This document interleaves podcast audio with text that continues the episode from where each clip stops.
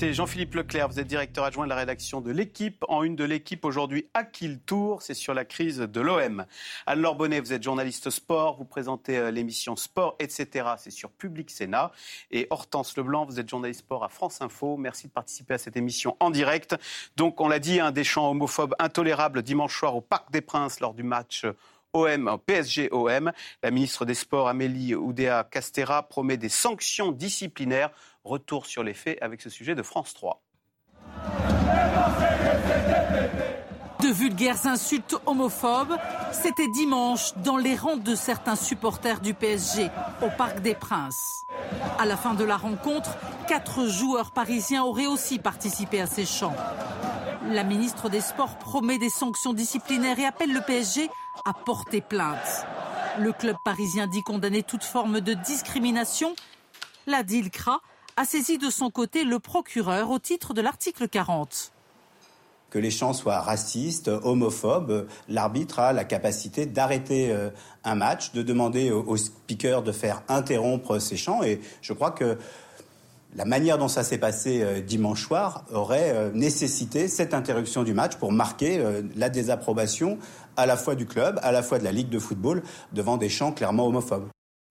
Alors, alors Bonnet, vous étiez au Parc des Princes vous, euh, dimanche soir. On, l'entend parce que souvent on se dit que dans le brouhaha, c'est pas sûr qu'on entende. On l'entendait. Vous avez entendu les Ah non, là, c'était très très difficile de pas entendre les paroles de, de, la chanson. Enfin, il fallait le faire exprès pour pas l'entendre. D'ailleurs, je suis très surprise que le corps arbitral l'ait pas entendu parce que ça a duré 10 minutes. Et ils ont utilisé un, un chant qui, euh, qui a un vieux chant d'ailleurs du, du Paris Saint-Germain et qui est sur, sur un air que tout le monde connaît, qui a été rendu populaire par Dalida. À l'origine, c'est un chant euh, traditionnel grec. Hein. Mais ça a été rendu populaire par Dalida, par les bronzés. Donc il y a un côté entraînant. Et je pense qu'il y avait, quand le stade les, supporters ont commencé à le faire dans, les virages, mais quand le stade s'est mis à entonner ça. Ah, le, stade, les, 80, les 60 000. Sans les paroles. Je, Et en fait, c'était le côté, euh, le côté euh, fête, euh, parce que tout le monde fredonnait un petit peu cet air-là sans utiliser les paroles. Je tiens à le préciser, c'est pas tout le stade qui a entonné, qui a mm. entonné ces chants, mais il y avait quelque chose de très dérangeant. Donc les paroles s'entendaient tellement bien que mon voisin qui était euh, anglophone m'a demandé de lui traduire. J'étais un peu mal à ah euh, Jean-Philippe Leclerc, est-ce qu'on peut, qu'est-ce qu'on peut faire face à ça euh, S'il y a un champ, ça fait longtemps qu'il existe. Ah, celui-ci, oui, il est. donc, est-ce que. On peut faire plein de choses. Hmm pendant le match, l'arbitre peut arrêter le match. c'est ce que disait le ministre. Hein, il aurait les joueurs peuvent quitter le terrain, ils l'ont déjà fait au Parc des Princes, euh, souvenons-nous. Euh, sur des questions d'homophobie De racisme. Ah voilà, sur les questions de racisme. Au fond, ce combat a et été. Après, et après, il y a ce qu'on peut faire après. C'est-à-dire que l'an dernier, il y a eu un match au Parc des Princes aussi euh, contre la Juventus Turin.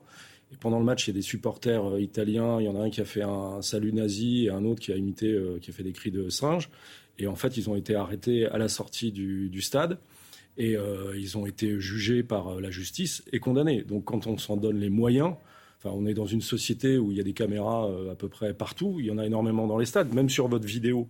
Parce qu'en fait, l'excuse souvent pour pas sanctionner individuellement, c'est dire ouais, mais quand vous avez 25 000 personnes qui entonnent un champ, on va pas en condamner 25 000.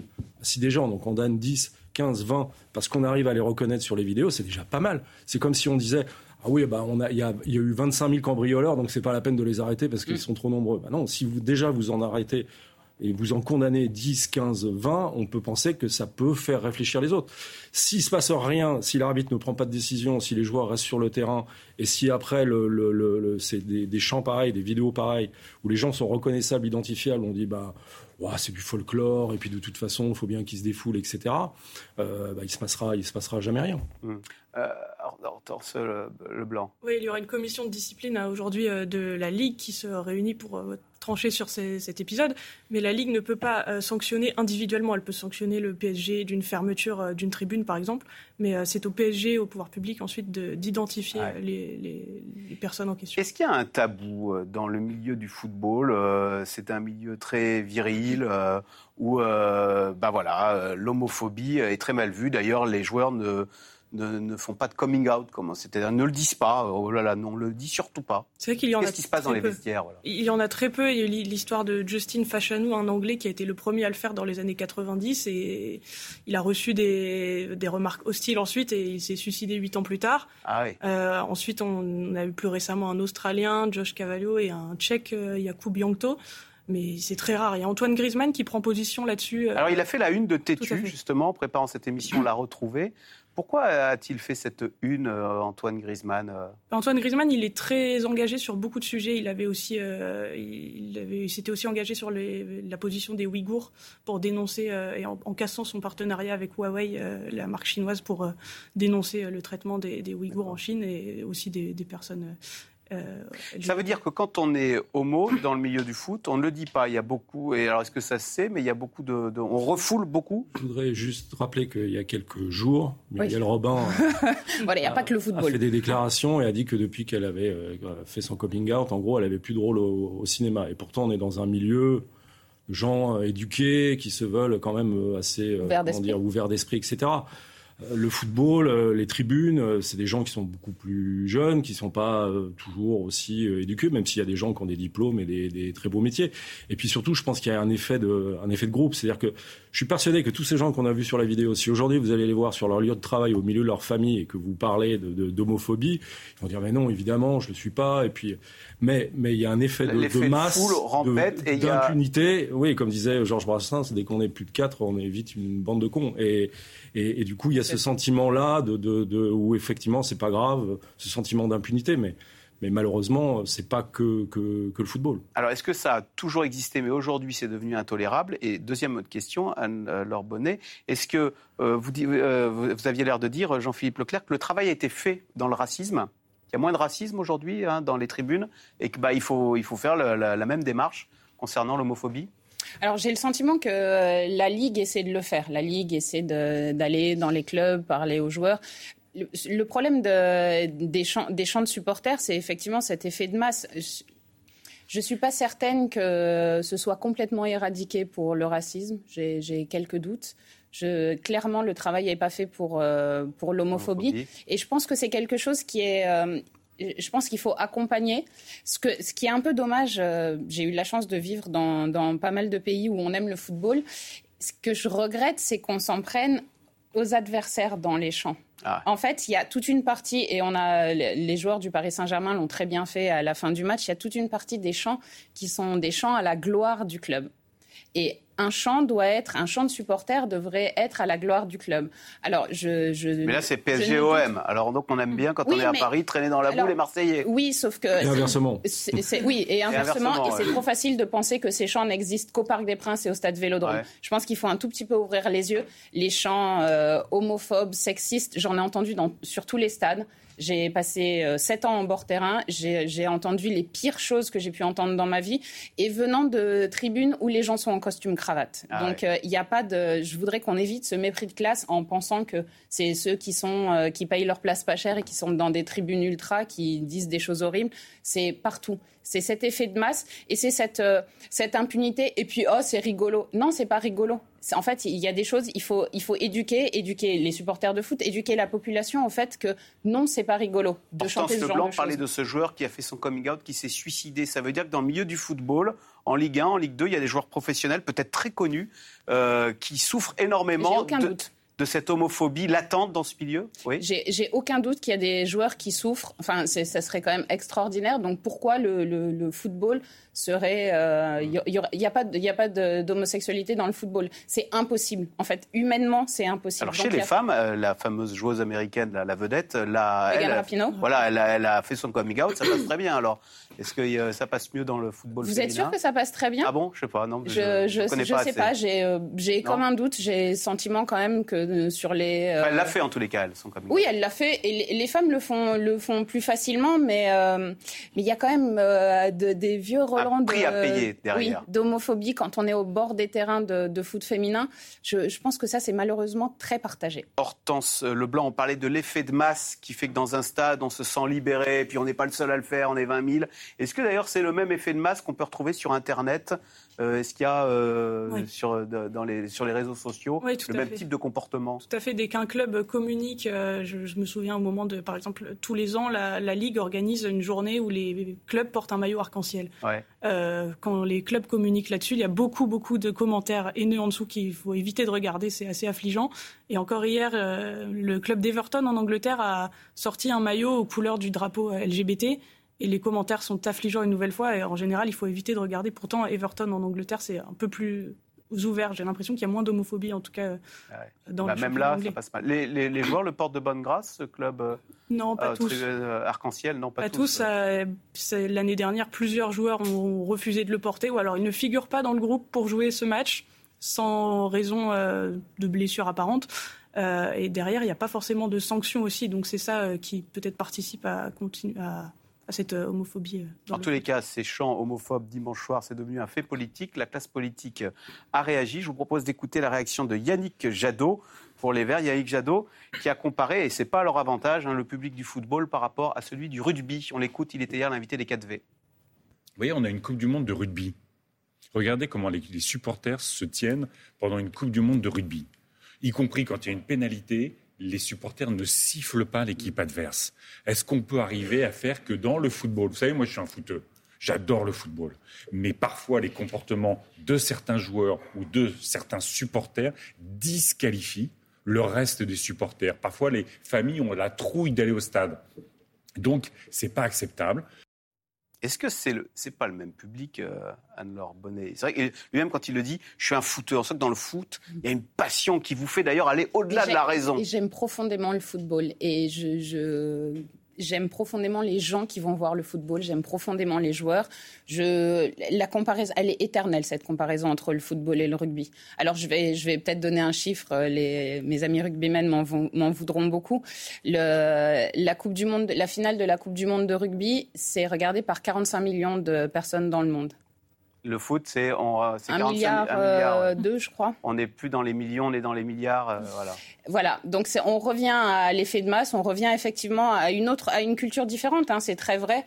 Mais euh, je ne sais pas si on pourrait transformer le public de, de, foot en public de rugby. Je crains malheureusement qu'on soit en train de transformer le public de rugby en public de football. Ah oui Il y a, il y a de plus en plus d'engagement J'ai le sentiment qu'il y a qu'il y, y a, malheureusement on va vers euh, vers une euh, vers une façon d'être supporter dans le rugby qui pourrait ressembler euh, à celle du football au travers de, du football. Alors même si on ne siffle pas l'adversaire, il y a des sports comme ça où on ne siffle pas. le tennis, on l'a un peu vu ah bah, cette année à Roland Garros. à Roland Garros, on a quelques vu les sifflets Fritz. Hein. je me souviens, il s'était manque d'élégance. Mais, mais beaucoup moins quand même qu'au foot. Au foot, on peut se faire siffler. L'équipe adverse au début se fait siffler.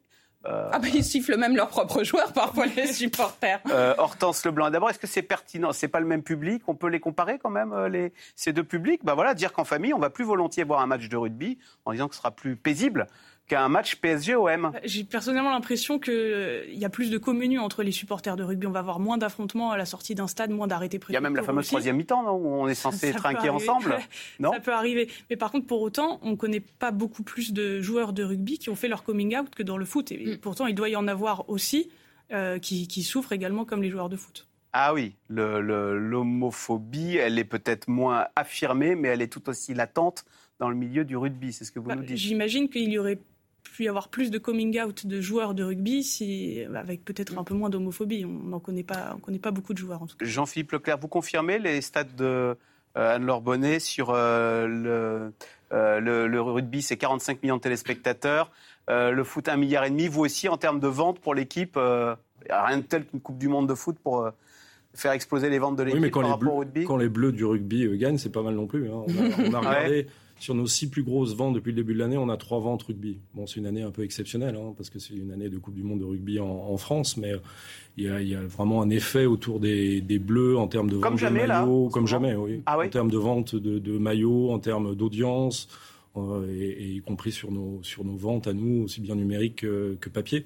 Il y a un effet euh, Coupe du Monde de rugby et bleu très très très très fort. Et là, il y a le feuilleton euh, du pont dont on va reparler, je crois, mais mais on a rarement vu un, un joueur de rugby aussi suivi, scruté des pieds à la tête, y compris la pommette zygomatique. Eh ben, on y va. le, le, joueur namibien qui a blessé Antoine Dupont, au vu des commentaires qu'il a reçus sur les réseaux sociaux, des menaces j'ai quand même l'impression qu'il euh, faudrait que Yannick Jadot tempère son, son, enthousiasme pour les supporters de rugby parce que je les ai quand même trouvés très très violents. Et là aussi, il y a un effet de meute hein, qui, font, qui font que ce joueur namibien a été traîné dans la boue. Bah justement, c'est effectivement ce que raconte euh, ce sujet euh, de Hugo Capelli, Jean-Christophe Batteria et Jean-Michel Mier, qui revient donc sur cette mâchoire fracturée d'Antoine Dupont, qui pourrait, pourquoi pas, rejouer euh, lors de cette euh, Coupe euh, du Monde. On regarde. Un choc, tête contre tête, à pleine vitesse. Le capitaine Antoine Dupont, genou à terre, doit sortir, blessé.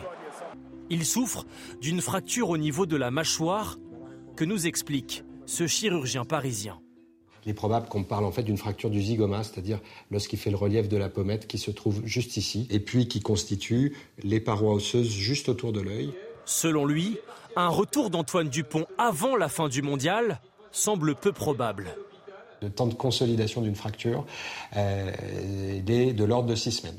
En règle générale, en sachant qu'à six semaines, la fracture consolidée n'est pas encore extrêmement résistante. Impatient de connaître la durée totale de son indisponibilité. Ben, ça fait peur. Toute la journée, c'est l'inquiétude qui a dominé chez les supporters français. Euh, il porte les bleus, euh, c'est lui qui, lui qui amène, euh, amène l'équipe, donc c'est vrai que s'il si, n'est plus là, c'est plus pareil. C'est comme si l'équipe de France de football se séparait de Mbappé. Quoi. Victime de harcèlement sur les réseaux sociaux après son plaquage sur Antoine Dupont, le Namibien Johan Deisel lui a présenté ses excuses. Voilà, Laure Bonnet, c'est exactement ce que vous nous expliquez. Et ce qui est terrible, c'est qu'au fond de nous-mêmes, on a tous envie de le revoir, Antoine Dupont, durant ce mondial, comme s'il devait se sacrifier sur l'autel du spectacle. Moi, j'ai surtout envie qu'il aille bien, en fait. que les Bleus euh, réussissent à lui offrir, euh, que le 15 de France réussisse à soulever la Coupe du Monde et la lui offrir euh, sans le forcer à jouer en fait, sans que lui se sente obligé, euh, obligé de jouer. Je pense qu'on parle énormément de santé mentale des joueurs euh, et des, athlètes en général depuis quelques mois, quelques années, mais en fait il faut aussi repenser à leur intégrité physique. C'est quand même cette blessure, elle est placée à un endroit où, alors certes, il n'y a pas un risque vital, mais il y a quand même de, de gros risques pour lui. Alors en termes de vue, en termes même, enfin je, je, je, comprends pas. Je, je trouve ça formidable qu'il se remette très vite. J'aimerais qu'il puisse euh, effectivement retrouver... Toucher mais pas couler, hein, parce que c'est ce qu'il a mis sur les réseaux sociaux, euh, ayant l'air de dire eh, je, je, ne suis pas mort. Hein, donc, ah, mais euh, je, je, pense qu'il sera jamais mort. il, a une, il a une force en lui qui, effectivement, qui, qui porte le groupe, qui porte les supporters. On a tous évidemment envie qu'il joue. Mais enfin, c'est un, un, homme. Jean un ouais, mais Jean-Philippe Leclerc, est-ce que lui, il n'a pas envie de rejouer Vous savez, on a l'impression que ces sportifs, d'ailleurs c'est le principe du dopage malheureusement, ils sont capables de mettre en danger leur propre euh, santé euh, pour une victoire, pour la gagne, pour ce vers, quoi ils sont entièrement dédiés. Bien sûr qu'il a envie de jouer, c'est un mondial en France, enfin, c'est l'objectif d'une Et sa mâchoire passe après non, mais ce que, ce que, ce que je veux dire, c'est que c'est pas, ce sera pas que sa décision. C'est pas Antoine Dupont qui va se réveiller un matin, qui va se dire, OK, je joue, je joue pas. Bien sûr que son avis va compter et que, en revanche, s'il veut pas jouer, il jouera pas. Mais après, il y aura l'avis du, du, professeur qui l'a opéré, l'avis du médecin de l'équipe de France, l'avis aussi du, du, sélectionneur. On a l'habitude de dire qu'en France, il y a 67 millions de sélectionneurs. Là, maintenant, on a 67 millions de professeurs euh, spécialisés en, chirurgie faciale, experts en, fractures euh, maxillo-zygomatiques. Euh, nous, on, on s'est dit à un moment, on a, on a vous avez interrogé les médecins Alors justement, le, le problème, c'est qu'on a dit, on va interroger un grand professeur, euh, donc euh, qui va nous donner son avis. Donc on en a appelé plusieurs. Et pour, pour regarder le meilleur, le problème, c'est qu'il n'y en a pas un qui nous a dit la même chose que l'autre. Ah, ouais. Donc finalement, on s'est dit, le seul qui pourrait parler, c'est le professeur Lowers de Toulouse qui a opéré Antoine Dupont. Manque de bol, je pense qu'aujourd'hui, c'est le seul professeur spécialiste qui ne veut pas parler. Donc, euh, donc du coup, on n'a pas fait d'interview de, de, spécialistes parce que parce qu'on nous a dit euh, tout. Euh, on a interviewé en revanche un joueur, qui un joueur anglais, qui avait été victime de la même blessure deux fois en plus, le pauvre. Et lui, il nous a dit qu'il avait pu rejouer au bout de cinq jours, parce qu'on lui avait posé une double plaque de, de titane en fait à, l'intérieur de, de, la bouche pour renforcer la, pour renforcer la, la, joue, enfin la pommette plutôt. Et lui a dit en revanche, attention, parce que là on parle beaucoup de sa pommette, mais il faut penser aussi à, son cerveau, parce que on l'a vu, le, choc était particulièrement violent. Donc là aussi, il y a des protocoles commotion, il y a des, périodes de, repos à, respecter. Et après, ce sera une décision, effectivement, entre le patient, Antoine Dupont, et puis le professeur qui l'a opéré, euh, le, alors tout le monde, tout le monde, effectivement, a envie qu'il rejoue, mais pas à n'importe quel prix. Mais, mais après, voilà, c'est sa pommette, c'est son cerveau, euh, et quelque part, euh, c'est quand même normal que lui ait son avis. On ne va pas organiser une élection, un sondage pour savoir s'il doit rejouer ou pas. Hortense Leblanc, est-ce que on va pas terminer Vous êtes comme au rugby, comme au football américain, là où les joueurs ont, des casses. Est-ce que il faudrait protéger avec même des épaulettes hein, au football américain Ils ont des est-ce que les, joueurs de rugby vont se euh, mettre des armatures de gladiateurs les, joueurs sont déjà protégés en dessous des maillots, ils mettent pas mal de, bandages, etc. Après, il y a des innovations en cours plus pour euh, ça, n'empêchera pas les coups, mais c'est pour essayer de calculer. Je sais qu'il y a un, protège-dents qui est en cours d'innovation, notamment avec le club de Clermont, qui aurait un capteur pour mesurer la puissance des coups reçus. Et euh, la fédération aussi développe des chasubles de plaquage pour apprendre aux enfants avec différentes zones, pour apprendre à plaquer au bon endroit, etc. Mais c'est des innovations, euh, voilà, plutôt auprès d'un public amateur. Euh, pour les professionnels, ça, c'est plus compliqué. Alors Bonnet, on se réalise quand même que le, sport, le rugby est un sport extrêmement violent. On a ressorti des archives. Steve Thompson, ce joueur anglais, qui dit ne pas se souvenir de la, de la propre victoire en 2003 face à l'équipe d'Australie, euh, tant euh, le choc qu'il avait reçu euh, avait été violent, et il dit bah, en fait qu'il est atteint de démence maintenant. Alors, c'est un, un, vrai problème dans les sports où il y a des chocs au niveau de la tête, donc pas uniquement le rugby. La, la Fédération française de rugby, elle, elle, elle s'intéresse vraiment à, à, cette question. Ils essaient vraiment de, dans la formation Parce qu'en fait, les joueurs professionnels, mis à part changer les quelques règles, ça va être compliqué de changer leur, euh, leur façon de, de jouer. Euh, Mais qui est plus violente qu'avant, non? Parce qu'ils sont Alors, c'est aussi, c'est aussi euh, lié au fait qu'ils sont tous beaucoup plus professionnels, donc beaucoup plus entraînés, donc beaucoup plus puissants, et que les, les règles n'ont pas, ont pas évolué assez vite. Après, aujourd'hui, les, les, arbitres ont quand même la possibilité de, de ah. sanctionner lourdement certains, certains plaquage ou certaines euh, actions de jeu dangereuses. c'est important de former les plus jeunes joueurs euh, à, une pratique un, peu moins dangereuse parce qu'il ne faut pas que les mamans elles aient peur d'envoyer leurs enfants jouer au rugby. Ah, c'est un frein, ça compte pour les, que les, les parents en tout cas, il faut pas que ça en soit Ouais, les parents hésitent avant d'inscrire leur enfant au rugby en disant je ne voudrais pas qu'il termine comme euh, Antoine Dupont sur une, une, civière. Et Antoine Dupont, il est que blessé. Et il est que blessé, parce qu'il y a pire. Hein. Mais après, vous parliez du football américain. En fait, c'est pire parce qu'il sert du casque pratiquement comme comme ah, le casque devient une arme. Mais après, c'est aussi le football américain. On doit le reconnaître, qui a été, euh, c'est au football américain qui ont été les premiers à prendre en compte le problème des, des commotions. Et c'est ensuite, c'est arrivé en, en, Europe avec le avec le rugby. Mais c'est vraiment les, les, les, Américains les premiers qui sont penchés sur la question. Donc, euh, les joueurs sont beaucoup plus euh, massifs, beaucoup plus musclés, beaucoup plus, mais ils sont aussi plus encadrés. Ils sont plus surveillés. Donc euh, tout n'est pas non plus négatif. C'est-à-dire qu'aujourd'hui, il y a des protocoles commotion. On parlait euh, de, folklore tout à l'heure sur les chants euh, homophobes, mais il y avait un folklore du rugby où on se rentrait dedans. en gros, on éteignait la lumière, comme on dit, et puis après, on venait sur le terrain. Il y avait un côté un peu ah viril. Il n'y a rien de grave. Maintenant, mais on l'a vu en football encore hier soir. Où Samuel Umtiti, dans, le match Lille-Reims, il a, il, a, il, était, il a subi un chaos. Il est quand même resté 17 minutes sur la, sur la pelouse. Mm. Il est rentré au vestiaire, il a fait un malaise. Donc, c'est là aussi, c'est ça, concerne beaucoup, beaucoup de sports. D'ailleurs, c'est incroyable la différence, parce que vous parlez du football, la violence physique sur les terrains de rugby, et en revanche, un fair play incroyable quand un arbitre euh, prend une décision qui, franchement, peut être contestable. Euh, en foot, on aurait un Verratti qui se roulerait trois fois, etc. Parce que là, il y a une acceptation de la parole. Euh. Mais, quelque part, c'est logique, parce qu'en rugby, la violence, elle est organisée sur le terrain alors qu'en football, c'est un sport plutôt d'évitement. Continue, et, du coup, la violence, qui, est inhérente à ce genre de spectacle, parce que c'est une opposition, on dit souvent c'est la guerre par d'autres moyens, donc du coup, cette violence, elle ne s'exprime pas sur le terrain. Quand vous allez voir un match de rugby, qu'il y a deux joueurs qui se rentrent dedans, tout le public fait « Oh !» Voilà.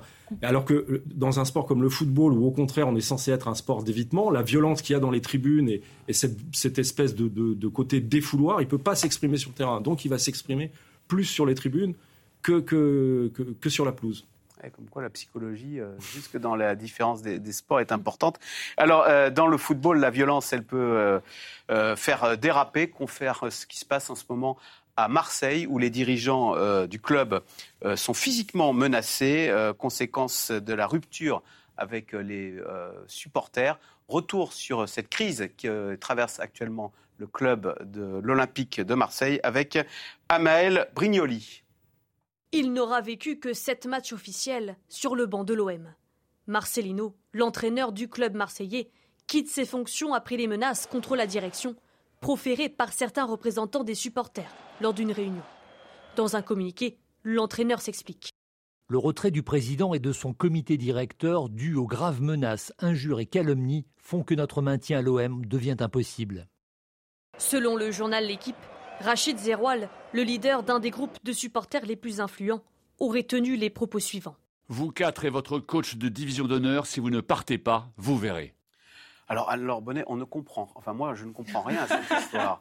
Euh, c'est un, un club de supporters qui est en train de faire euh, vaciller euh, ce grand club qu'est l'Olympique de Marseille, euh, qui en plus a un actionnaire américain. Il pourrait se dire bon, mais c'est qui ce supporter là? C'est pas pas un petit groupe de supporters, c'est pas un seul groupe de supporters, et c'est l'Olympique de Marseille qui a une relation très particulière, peut-être unique en France avec ses avec ses supporters. C'est un club qui vit euh, une relation un peu étrange avec ses supporters. Ils ont un poids qui est, euh, qui est immense, ce qui fait d'ailleurs du stade Vélodrome l'un des plus beaux stades en termes d'ambiance, parce qu'ils ont ce pouvoir. Euh, les South Winners, dont vous parliez de, Rachid Zeroual, les South Winners. Ce groupe de supporters C'est un groupe de supporters. C'est d'ailleurs le groupe de supporters qui a fait le tifo pour le pape lors de la messe, ah, la messe papale. C'est les South Winners. Ah Donc voilà, c'est une, une, situation qui est je ne sais pas comment on va pouvoir démêler la pelote, en fait, euh, à Marseille. Parce que Hortense Leblanc, le, ce club de supporters, il est. Euh, il était impliqué même dans la gestion du club. Hein. Il avait des responsabilités autrefois, hein, c'est ça? Ah, Oui, en fait, euh, à l'époque de Bernard Tapie, dans les années 90, la gestion de la billetterie a été donnée au club de supporters pour leur zone du ah stade. Ça a été, enfin, le club est revenu Donc ils se sentent un peu chez eux, quoi. C'est leur club. Oui, oui, oui. Et puis ça leur a donné de l'importance et de, pendant plusieurs années. le club est revenu depuis dessus de, il y a quelques, je crois en 2015 euh, environ, mais euh, ça leur a donné beaucoup d'importance, de pouvoir.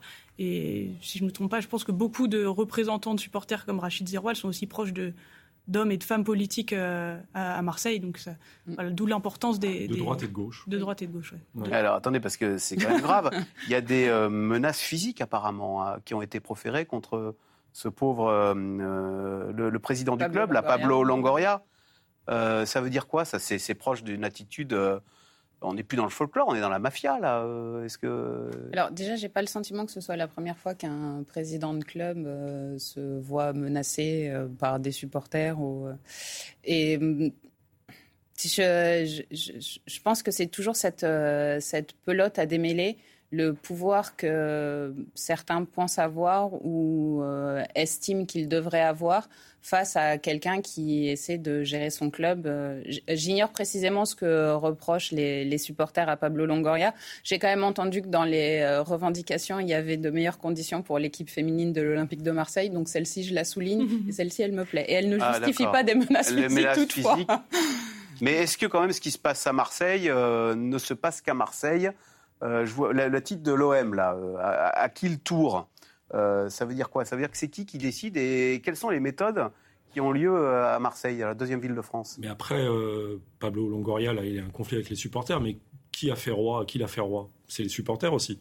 Il faut se souvenir quand même qu'on parlait de menaces physiques, mais il y a eu des actes physiques violents. Il y a quand même eu 350 à 400 supporters qui, ont, je crois qu'en début 2021, ont pris d'assaut le, centre d'entraînement de, l'OM, la commanderie. Euh, Rachid Zeroual, dont on a parlé, il a été condamné par, euh, par la justice.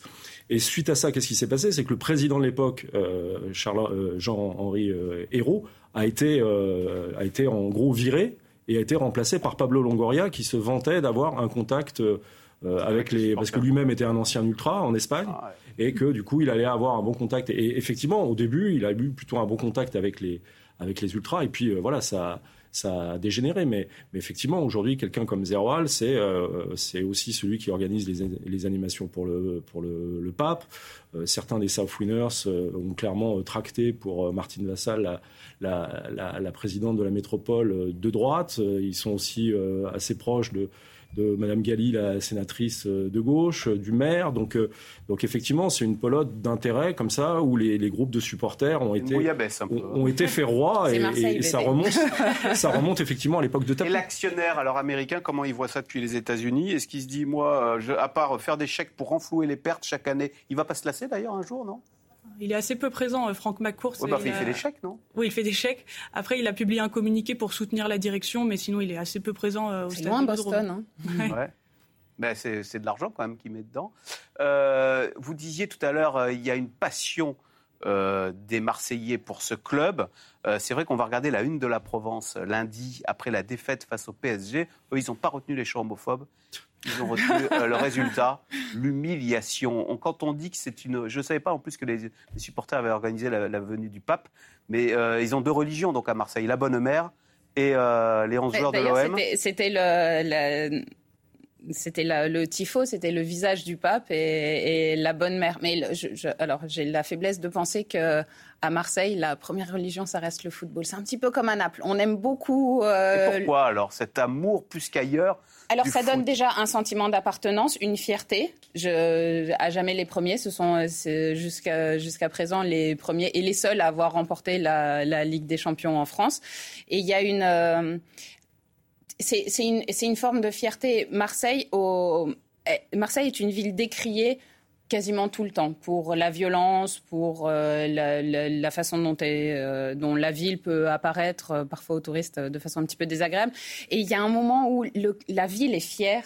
Ah C'est quand l'Olympique de Marseille descend sur le terrain. Et je, et je pense qu'il faut surtout pas leur enlever, leur enlever ça. Il faut que cette, c'est une équipe dont le championnat de France a besoin. C'est une équipe qui fait rêver dans le monde entier. Jusqu'au président, hein, Macron, qui est un fan de Marseille. Oui, c'est un, un, supporter, euh, un supporter de plus, un supporter euh, mhm. différent, effectivement. Mais c'est un, un club que beaucoup de gens, euh, beaucoup de gens apprécient. Alors, je, je donnais l'exemple de Naples, évidemment, parce qu'il y a une proximité même historique, en fait, entre les, entre les deux villes. Et c'est c'est un, un club qui, avec tous ses défauts, avec tout ce dont on vient de parler, c'est quand même très difficile de ne pas aimer cet enthousiasme. Hmm. c'est sans doute. Que là, Marseille, ils sont combien dans le championnat? Ils sont pas. Bon, enfin, on est au début, au début de la saison. Mais, même sur le site de l'Office de tourisme de Marseille, c'est indiqué euh, noir sur blanc que l'OM régule l'ambiance générale de la ville. Ah Donc, Il fallait pas aller à Marseille lundi dernier, au lendemain de la défaite face au PSG. Alors, euh, pour gagner, question, euh, et vous allez répondre après, faut-il de l'argent? Est-ce que, Marseille est en manque d'argent pour acheter euh, les meilleurs joueurs? On a parfois l'impression qu'il y a beaucoup d'argent dans le foot. En tous les cas, c'est vrai que puisqu'on fait la comparaison avec le rugby, il y en a beaucoup moins dans le rugby. Je vous propose de regarder ce sujet euh, croisé foot, rugby et argent euh, avec, c'est un vrai ou fake, un vrai ou faux, avec Louis Augry. Est-ce que les rugbymen sont vraiment si mal payés que ça? Il faut dire que le salaire d'un des meilleurs joueurs du monde, le français Antoine Dupont, a beaucoup fait parler. La folle différence de salaire entre Antoine Dupont et Kylian Mbappé. Pour gagner une année de salaire de Lionel Messi, Antoine Dupont devrait jouer 88 ans. Effectivement, selon le journal spécialisé Midi Olympique, en 2021, Antoine Dupont, élu meilleur joueur du monde, gagnait 600 000 euros par an avec son club du Stade toulousain. Ce qui peut paraître bien peu quand on sait qu'en Ligue 1, Wissam Ben Yedder, joueur de Monaco, gagnait selon l'équipe 650 000 euros par mois. Et rien à voir avec Kylian Mbappé, qui était payé à cette époque plus de 2 millions d'euros mensuels. Des différences de salaire qui ne concernent d'ailleurs pas que les stars. Le salaire moyen est d'un peu moins de 19 000 euros bruts par mois en moyenne pour un joueur de top 14, contre 100 000 euros pour un joueur de foot en Ligue 1, selon le journal L'équipe. Alors, Jean-Philippe Leclerc, est-ce qu'il n'y a pas assez d'argent dans le rugby ou c'est qu'il y en a trop dans le foot? Votre regard sur ce, euh, sur ce sujet argent et football J'aimerais qu'il y ait plus d'argent en rugby, qu'il y ait plus d'argent en tir à l'arc, qu'il y ait plus d'argent dans le sport en général. On va quand même pas souhaiter que des gens gagnent moins d'argent. Enfin, je pense que c'est pas le. Mais, mais après, voilà, on est toujours le riche et le pauvre de quelqu'un. Donc euh, Antoine Dupont dit ah le pauvre il touche beaucoup moins d'argent que Mbappé, mais il touche beaucoup plus d'argent que des, des, sportifs français qui sont euh, champions du, déjà champions du monde et, qui gagnent 10, 20, 30, 30 fois moins. Donc on est dans une société capitaliste, j'ai cru comprendre. Donc, Alors dans une société capitaliste, Hortense Leblanc, la nouveauté, c'est que cet été, l'Arabie Saoudite s'est mis dans la partie. C'est devenu, sur le mercato de l'été, c'est devenu le troisième plus gros mercato. 855 millions d'euros ont-ils dépensé pour acheter les Neymar, oui, c'est ça. C'est le troisième Ronaldo, Benzema. Est-ce qu'on est en train de se faire dépouiller de nos vedettes sur l'hôtel euh, de l'argent roi? Alors, effectivement, il y a pas mal de vedettes qui sont parties en Arabie Saoudite et pas mal sûrement plus pour euh, l'intérêt salarial que l'intérêt sportif. Mais après, tout l'argent dans le foot s'explique aussi par les droits télé qui sont euh, assez énormes, notamment en Première Ligue. En Ligue anglaise? Oui, tout à fait. La Ce sont eux qui font flamber en fait les prix des, stars plus que l'Arabie Saoudite? Oui, tout à fait. Bah, sur les droits télévisés touchés par Manchester City l'année dernière, euh, le club champion d'Angleterre euh, gagne juste sur l'année euh, et juste sur les droits télé 1,5 fois le budget global du RC Lens et de Rennes cette saison en France. Donc c'est assez énorme.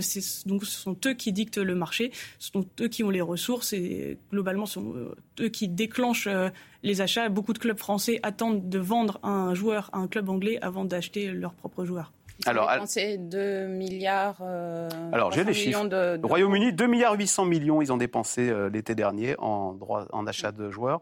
La France, 900 millions. Le troisième, c'est l'Arabie Saoudite, 855 millions, devant l'Italie. Euh, euh Anne-Laure Bonnet, est-ce que le portefeuille, bah, est-ce que je veux dire, c'est l'une des conditions sine qua non pour être dans les grands en Ligue des Champions? Oui. Et pour gagner? Est-ce que l'OM, sans portefeuille, peut aller loin? Bah, L'OM déjà n'ira euh, nulle part en Ligue des Champions cette année, euh, mais je, malheureusement, je crois que c'est euh, que c'est une condition sine qua non aujourd'hui. C'est une condition sine qua non parce qu'on se retrouve face à des clubs. Après, les choses sont gérées différemment en fonction des pays. En, Allemagne, il y a moins d'argent qu'il y en a en Angleterre. Euh, L'Espagne a marqué un petit peu le pas euh, en termes de, en termes de 439 millions, ouais, donc moitié moins que la France. Hein, enfin, on, parle, on, parle, quand même de chiffres absolument ahurissants. C'est effectivement, euh, on est dans une société capitaliste. Mais il y, a, oui, parce qu'on a besoin, on a besoin de stars, mais on, l'a vu avec le Paris Saint-Germain, il suffit pas de mettre euh, des stars les unes à côté des autres en les payant des fortunes pour que ça fonctionne. Euh, il, reste quand même dans le dans le football cette possibilité d'avoir euh, des surprises, d'avoir des, clubs plus petits qui peuvent aller loin en Ligue des Champions, c'est quand même compliqué. Si on regarde les dernières éditions, c'est quand même souvent les mêmes tout en haut. Hum. Est-ce que les joueurs sont mus essentiellement par le carnet de chèques ou est-ce qu'ils ont des clubs de cœur? Quand euh, Mbappé va ils ont plusieurs. À Real Madrid. parce qu'il est, très grand il y, va, il y va pourquoi? Parce que c'était le club de son enfance ou parce qu'il y a aussi un beau chèque et la, perspective d'avoir des Ligues des Champions? Non, après, euh, après on l'a dit, euh, il ne suffit pas d'avoir l'argent, il faut avoir des, des projets sportifs cohérents. Donc, donc, ce qu'ont fait les Anglais, par exemple Manchester City, c'est-à-dire que souvent les Anglais, en fait, ce qu'ils font, c'est qu'ils prennent des joueurs qui sont déjà assez connus, ils en font des stars alors que la politique du Paris Saint-Germain, ça a souvent été d'acheter des, des, stars. Après, il peut y avoir une forme d'attachement des joueurs pour, pour le maillot, mais ensuite, ils ont des carrières assez, assez courtes. Et, euh, et euh, donc, euh, voilà, on, on, peut les voir une saison embrasser le, blason d'un club même des fois euh, proférer des, euh, peut-être pas des insultes, mais des commentaires très désagréables sur euh, l'adversaire. Et puis la saison prochaine, ils sont, la saison suivante, ils sont chez l'adversaire. On l'a vu avec Hernandez, qui était né, à Marseille et, qui est passé au Paris Saint-Germain et qui, semble-t-il, a été bien adopté par le public du, du, Parc des Princes. Donc, ce sont des fidélités successives. Alors, Hortense Leblanc, vous derrière, vous disiez pour acheter ces joueurs, il faut avoir des droits télé. Euh, sauf que les droits télé de la Ligue 1, apparemment, euh, cette année, euh, ça va mal fonctionner. Enfin, l'avenir est sombre, puisque Canal+, en gros, ne veut pas participer à l'appel d'offres pour diffuser les matchs de Ligue 1. Bah, estimant, j'imagine que c'est trop cher et que le jeu n'arrivera pas à les rentabiliser. Non seulement c'est un peu cher, la Ligue en demande 800 millions d'euros, mais Canal est aussi en conflit avec la Ligue depuis plusieurs années, notamment en raison du, quand Mediapro a cessé son activité, euh, il a fallu racheter les droits de Mediapro, c'est de la chaîne Téléfoot à ce moment-là, et Canal Plus, bon, s'est proposé pour diffuser la fin du championnat, a fait un peu le, a joué un peu aux pompiers pour diffuser la fin du championnat et qu'il y ait un diffuseur pour la Ligue 1. Et par contre, sur l'appel d'offres suivant, c'est Amazon qui a c'est Amazon qui a tout raflé. Et donc, Canal, Plus a assez mal pris cette situation. Voilà, il est maltraité par rapport à Amazon. C'est le signe de quoi, ça d'ailleurs euh, que Canal Plus dise bah moi la Ligue 1 ça m'intéresse pas. je trouve que c'est déjà euh, c'est un signe très inquiétant parce que si vous avez si vous êtes devant votre télévision que vous prenez votre euh, télécommande vous avez en zappant vous pouvez tomber sur un Lille-Lorient, sur un Lyon-Montpellier. Mais si c'est que sur des plateformes, il faut faire et je ne parle pas du tout des prix d'abonnement qui sont de toute façon très élevés, que ce soit une plateforme ou Canal+. Mais si, c'est sur une plateforme, il faut allumer la plateforme et il faut aller chercher le match. C'est-à-dire qu'il faut que, que ce soit une décision d'aller le voir. Et moi, ce qui m'inquiète, au-delà du fait que Canal+, c'est le football en France, Enfin, ils ont sans doute que le football a autant fait pour Canal que Canal a fait pour le football, mais Canal c'était le football en France et de plus les voir euh, dans le paysage, c'est c'est une perte de visibilité. C'est une perte de visibilité, mais surtout sur les sponsors. Un, sponsor qui euh, qui est sur un qui est sur le maillot d'un club euh, de milieu de tableau. Et son, son espoir, c'était effectivement cette diffusion sur Canal+, cette diffusion au plus grand nombre. Là, maintenant, il, sait que ces matchs vont être diffusés auprès, auprès des fans, en fait, puisque moi, fan d'un club, je vais aller voir les, ces matchs-là mais je tombe, j'aurais plus l'occasion de tomber dessus en zappant. Euh, mais peut-être que j'ai, c'est peut-être une question de génération et que mon père ne regarde plus le foot parce que pour lui aller sur, euh, en plus les plateformes sont improbables. Maintenant, elle s'appelle Dazn, je sais pas, je sais pas comment là. Oui, alors pas encore. Hein, mais euh, ou Bein Sport, c'est trop compliqué. Euh, pour quand on n'est pas geek, etc. C'est vrai que le foot, le dimanche soir sur la 1 ou la 2, c'est terminé, ça, en termes de visibilité. Est-ce que c'est pas le péché d'orgueil qu'a eu la Formule 1, d'ailleurs À force de, de s'adresser à ses fans, bah, mais là, paradoxalement, la Formule 1 est redevenue est redevenue grâce aux plateformes. C'est-à-dire que grâce à, Netflix en particulier, qui a fait une série euh, assez formidable qui s'appelle Driving to Survive et qui a permis à la Formule 1 de reconquérir des, fans dans ces, euh, ces, bastions qui sont plutôt euh, l'Europe. Et pour revenir sur le foot, est-ce que c'est compliqué maintenant de regarder du foot à la télé et il faut s'interroger là-dessus? Oui, bien sûr, parce que parce que effectivement le, le, le, consommateur est un peu perdu. Il est obligé. Si on veut regarder aujourd'hui toute la Ligue 1 et toute la Ligue 2, faut être abonné en gros à Canal+, à Amazon, à, Bean. Euh, nous, la chaîne L'équipe, on diffuse gratuitement des matchs de, de Ligue 2. Mais, euh, mais ah, si tout le monde regarde là, vos, vos deux vos, les, les, vos, deux journalistes là qui comment on les voit en train de regarder le match. Alors eux, ils, commentent, des, des matchs sans images, mais on a aussi les droits d'un match de Ligue, 2 par, semaine. Après, ce que je voudrais dire aussi, c'est que je pense qu'on parle beaucoup d'enjeux économiques, mais je pense qu'il y a d'énormes questions d'ego aussi, et que ah. dans la bataille entre Maxime Sada, le, ah, le patron de Canal Plus et, le patron de la Ligue et, Vincent Labrune, le, patron de la Ligue, il y a aussi une énorme question d'ego de, de Sada et qui considère qu'il a été maltraité, Labrune qu'il est le patron du foot et que c'est pas Canal Plus. Donc je pense que ça joue ça aussi. Anne-Laure Bonnet, est-ce que du coup, quand on compare euh, l'avantage avec les équipes nationales, quand c'est la France qui joue, bah voilà, c'est euh, TF1, France 2 ou M6 qui, qui diffusent. Euh, il y a moins d'argent, donc et les joueurs, ils sont obligés de, de, porter le maillot. Il n'y a plus une compétition pour savoir si Mbappé va jouer en Espagne ou en France.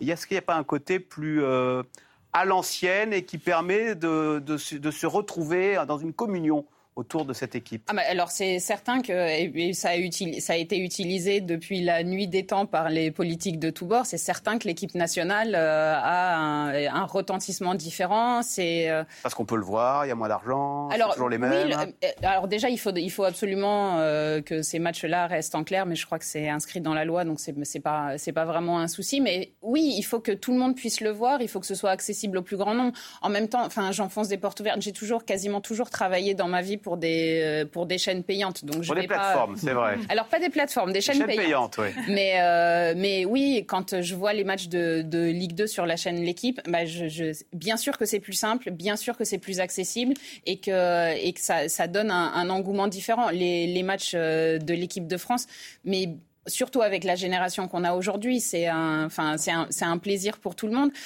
et effectivement garder un petit peu de sport en clair, garder un petit peu de sport accessible à tous. Et il faut pas, en fait, l'envie, je la comprends très bien. Les clubs ont besoin d'argent, mais euh, ça serait bien quand même qu'on perde pas complètement le football populaire. Hum, Il y a des droits protégés. hein. On parlait de, Oui, de absolument. la finale, finale de la Coupe du Monde, par exemple, finale de la Ligue des Champions, finale de la Coupe de France. Notamment, c'est des, des matchs qui doivent rester en clair et qui sont. Mais est-ce qu'il n'y a pas des Français qui se désintéressent de la Ligue des Champions parce qu'ils n'ont pas tous les abonnements qu'il faut euh, et qu'à un moment c'est trop Ah, ça, compliqué et trop cher Si, hein. c'est certain. Ouais. Mais c'est pas c'est pas propre à la France. Hein. Euh, C'est la, la situation est inquiétante aussi en Parce que Espagne. les, clubs français sont pas toujours brillants en Coupe d'Europe aussi. Non je plus. pense que- Ouais, non plus. C'est peut-être aussi un Cette problème. année va être la bonne ou pas? Bon, on le souhaite toujours, on le souhaite Oh, oh, toujours. Je- mais je manque de lucidité peut-être.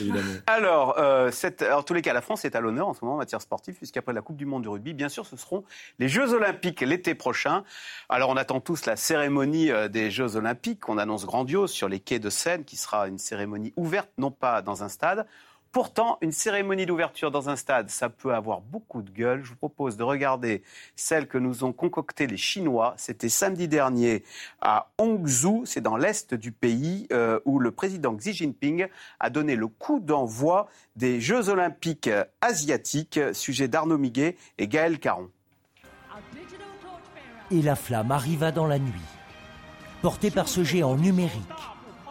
Hangzhou, la capitale de la tech chinoise, qui est aussi la ville d'accueil de ces Jeux asiatiques. Dans le stade du Grand Lotus, pour cette cérémonie d'ouverture, la vasque est allumée d'une manière inédite. Par un homme en chair et en os, ancien champion olympique, et un autre en réalité augmentée, image numérique animée, en fait projetée sur des écrans géants. Je déclare les 19e Jeux asiatiques de Hangzhou ouverts. Et cérémonie d'ouverture grandiose de plus de deux heures. Les images d'une Chine traditionnelle se succèdent. Mélange de grâce, d'innovation, en réalité augmentée. Ces jeux se veulent écologiquement responsables avec énergie verte et neutralité carbone. Pour le bouquet final, pas de feu d'artifice traditionnel que la Chine a pourtant inventé. Spectacle sans poudre ni fumée. Il est aussi digital. Alors Jean-Philippe Leclerc, est-ce qu'on arrivera à faire aussi bien, nous, euh, en mieux. juillet? On arrivera à faire beaucoup Ouais, mieux? Bien sûr, Et évidemment. c'est- et quoi l'enjeu? Ah bah, il est énorme. On voit bien que ces cérémonies d'ouverture, c'est des enjeux de, de- de géopolitique, en fait, euh, d'affirmation d'une d'une puissance, d'un pouvoir. C'était le cas à Tokyo. euh, Là, on l'a vu euh, en Chine. Il y a de moins en moins de C'était le cas au Stade de France pour, la euh, cérémonie d'ouverture pour du pour monde de la rugby. Je ne sais pas si on Non, va mais- revoir l'homme coq euh, sur la scène. euh, pour la- Je suis pas sûr. Il y a de moins en moins de candidats, en tous les cas dans les, démo- dans les pays occidentaux, pour Oui, être le- à accueillir les JO. Oui, parce qu'il y a eu une surenchère en fait. C'est-à-dire qu'à un moment, euh, toutes les grandes capitales voulaient les Jeux, donc le CIO a organisé une forme de compétition avec une forme de surenchère. Rien n'était assez euh, beau, assez cher, il fallait construire du neuf, etc. Et puis après, il y a eu un effet boomerang qui fait que effectivement, euh, il y a eu de moins en moins de villes euh, candidates. Pourquoi là, on a euh, les, jeux qui, sont attribués à Paris, ensuite ils sont déjà attribués à Los Angeles et déjà attribués à Brisbane pour 2032, parce qu'il y avait très peu de candidats. Et, euh, en particulier, dès qu'il y avait un, référendum euh, populaire pour demander euh, aux populations locales est-ce que vous voulez ou pas des jeux, c'était le cas je crois à Hambourg, à Rome, à Stockholm, à chaque fois la, réponse de la population était non. Ça aurait été la même Euh, chose à Paris? alors Paris, ils ont été plus prudents, ils ont fait des sondages, donc euh, voilà, un peu plus s'arranger, mais ils n'ont pas pris le risque d'une consultation euh, populaire. Ah euh, euh, Anne-Laure Bonnet, euh, c'est c'est important de réussir ces, ces JO euh, Alors, je- Parce que sinon, c'est le, sinon, il n'y a plus que les pays, c'est ce que vous disiez en creux, il n'y aura plus que les dictatures hein, qui les organiseront parce qu'eux, ils n'ont pas de sondage et pas Ah, de ils ont pas de popula- sondage, ouais. ils n'ont pas d'opinion Non, ça, publique. je- Ils peuvent dépenser autant qu'ils veulent, Voilà. personne ne leur je- reprochera jamais. Déjà, j'ai aucun doute sur le fait que les Jeux de Paris 2024 seront une réussite. Parce que, euh, évidemment, pour l'instant, on est dans la période très française de tout le monde râle. C'est une période qui a été, euh, qui, qui était absolument la même à Rio avant les Jeux, avant les Jeux Olympiques. Mais quand, le- quand la, je, je- je sais que vous allez vous moquer de moi et de mon côté romantique, mais la magie des Jeux, Pas du tout. ça va être sublime. J'en suis certaine et on va le réussir. Je- mais euh, ça sera moins technologique, notre cérémonie d'ouverture, si j'ai bien compris, mais elle sera belle. Puis c'est l'une des plus belles villes du monde quand même, Paris. Il suffit de montrer Paris. On râle avant, mais après, quand la flamme est là, on est emporté par la magnificence de, de l'instant et de l'objet et de cette cérémonie qu'on annonce grandiose. On fera mieux que les Chinois. Rendez-vous, c'est le 20 fin juillet, j'ai plus la date, 25, euh, fin 26. juillet, 26 juillet 2024. Nous, on sera là sur France Info. En attendant, on se donne rendez-vous demain pour une nouvelle émission. Merci euh, de nous avoir suivis. Et donc, rendez bonne journée sur France Info. Demain, un nouvel Info C'est clair à la même heure. À demain.